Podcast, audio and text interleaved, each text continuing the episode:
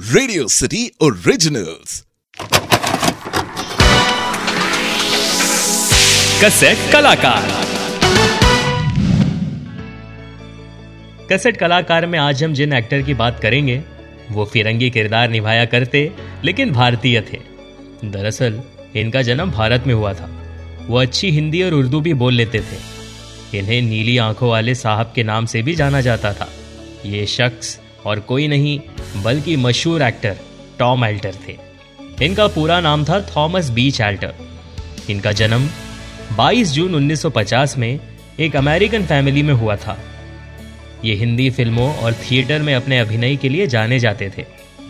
इनके दादा और दादी 1916 में ओहियो, अमेरिका से मद्रास, भारत में आए थे और फिर वो लाहौर चले गए, जो कि पार्टीशन के बाद अब पाकिस्तान में स्थित है। टॉम एल्टर के पिता का जन्म सियालकोट में हुआ था। जब भारत का पार्टीशन हुआ तो टॉम एल्टर के दादा दादी ने पाकिस्तान में ही रहने का फैसला किया, जबकि उनके पिता ने भारत को अपना देश माना। अलाहाबाद, सहारनपुर और जबलपुर जैसे इलाके में रहने के बाद इनका परिवार उत्तराखंड के राजपुर इलाके में बसा। टॉम एल्टर के बड़े भाई जॉन एक कवि है और इनकी एक बड़ी बहन भी है। उनका नाम है मार्था। जो कि हार्वर्ड यूनिवर्सिटी में पढ़ाती है।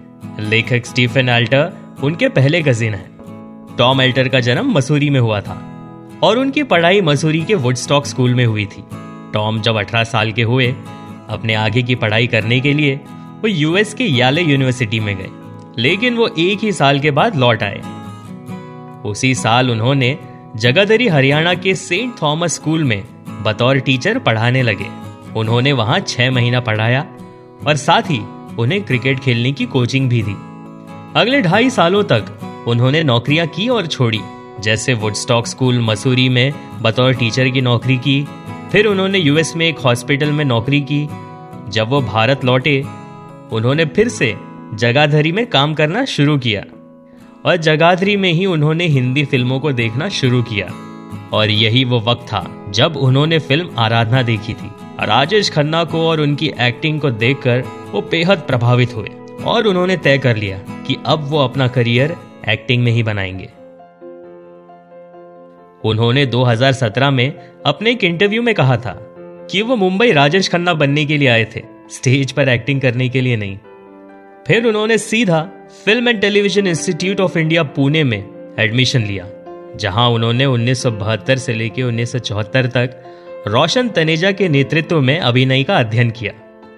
एफटीआईआई से ग्रेजुएट होने के बाद वो सीधा मुंबई आए, जो कि उस वक्त बॉम्बे नाम से जाना जाता था। उन्हें जल्द ही उनका पहला ब्रेक मिला। 1977 में आई फ़िल्म साहेब बहादुर में, जिसे डायरेक्ट किया था चेतन आनंद ने। हालाँकि उनकी पहली रिलीज़ फ़िल्म थी रामानंद सागर की चरस। उसके बाद उनकी कई फ़िल्में आई। जैसे देश परदेश राम भरोसे, हम किसी से कम नहीं, परवरिश और अन्य फ़िल्में। जैसा हमने पहले बताया था, टॉम एल्टर की हिंदी और उर्दू बहुत अच्छी थी। उन्हें शायरी का बहुत शौक था। आगे चलकर उन्होंने सत्यजीत रे की फ़िल्म शतरंज के खिलाड़ी में भी काम किया और मनोज कुमार की फ़िल्म क्रांति में उनके ब्रिटिश ऑफिसर के रोल के लिए उन्हें काफ़ी सराहा गया। और फिर 1978 में ऋषिकेश मुखर्जी की फ़िल्म नौकरी में उन्हें उनके आइडल राजेश खन्ना के साथ काम करने का मौका मिल ही गया। और फिर उन्हें चेतन आनंद की फ़िल्म कुदरत में उन्हें फिर राजेश खन्ना के साथ काम करने का मौका मिला। उन्नीस सौ तिरानवे में आई फ़िल्म सरदार, जो कि बायोग्राफी थी लीडर सरदार वल्लभ भाई पटेल की। इस फ़िल्म में उन्होंने लॉर्ड माउंट बैटन का किरदार निभाया था। परिंदा फ़िल्म में उनका मूसा का किरदार लोगों को बहुत पसंद आया। महेश भट्ट की फ़िल्म आशिकी में भी इन्होंने कमाल का हुनर दिखाया। हमारी पलटन, जो 2018 में रिलीज़ हुई थी, इनकी आखिरी फ़िल्म थी। इन्होंने कई टीवी सीरियल्स में अपने एक्टिंग से लोगों का दिल जीता। संविधान, जबान संभाल के, जुनून, शक्तिमान, और ऐसे कई अन्य शोज़। इन्होंने एक टॉक शो भी होस्ट किया था, जिसका नाम था अदबी कॉकटेल। उन्होंने कई थिएटर शोज़ भी किए। उन्होंने गालिब इन दिल्ली में उर्दू के मशहूर कवि मिर्ज़ा गालिब का किरदार निभाया था। टॉम अल्टर एक स्पोर्ट्स जर्नलिस्ट भी थे, खासकर क्रिकेट के। टॉम एल्टर ही वो पहले शख्स थे जिन्होंने सचिन तेंदुलकर का पहला वीडियो इंटरव्यू 1988 में लिया था। उनके स्पोर्ट्स पर लिखे आर्टिकल्स कई नामचीन पब्लिकेशंस पर आते थे।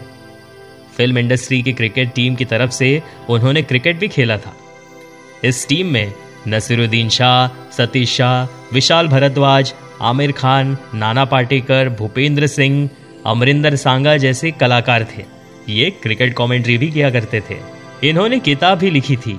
एक फिक्शन और दो नॉन फिक्शन 2008 में भारत सरकार ने उन्हें पद्मश्री अवार्ड से सम्मानित भी किया था। टॉम अल्टर की पर्सनल लाइफ की बात करें तो टॉम अल्टर ने 1977 में कैरोल एवेंस से शादी की थी और इस शादी से उनके दो बच्चे हुए। एक बेटा जिसका नाम है जेमी और एक बेटी जिसका नाम है अफशान। उनतीस सितंबर 2017 को स्टेज फोर कैंसर के चलते टॉम एल्टर की मृत्यु हो गई। उनकी अचानक हुई मृत्यु से पहले ही उन्होंने रिटर्न एट रियाल्टो फ़िल्म की अनाउंसमेंट की थी, जो उनकी डायरेक्ट की हुई पहली फ़िल्म होती, और वो फ़िल्म उन्हीं की लिखी हुई किताब पर आधारित थी।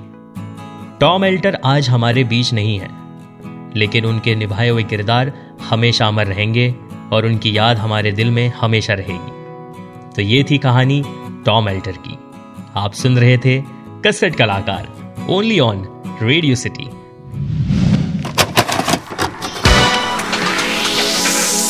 कसेट कलाकार।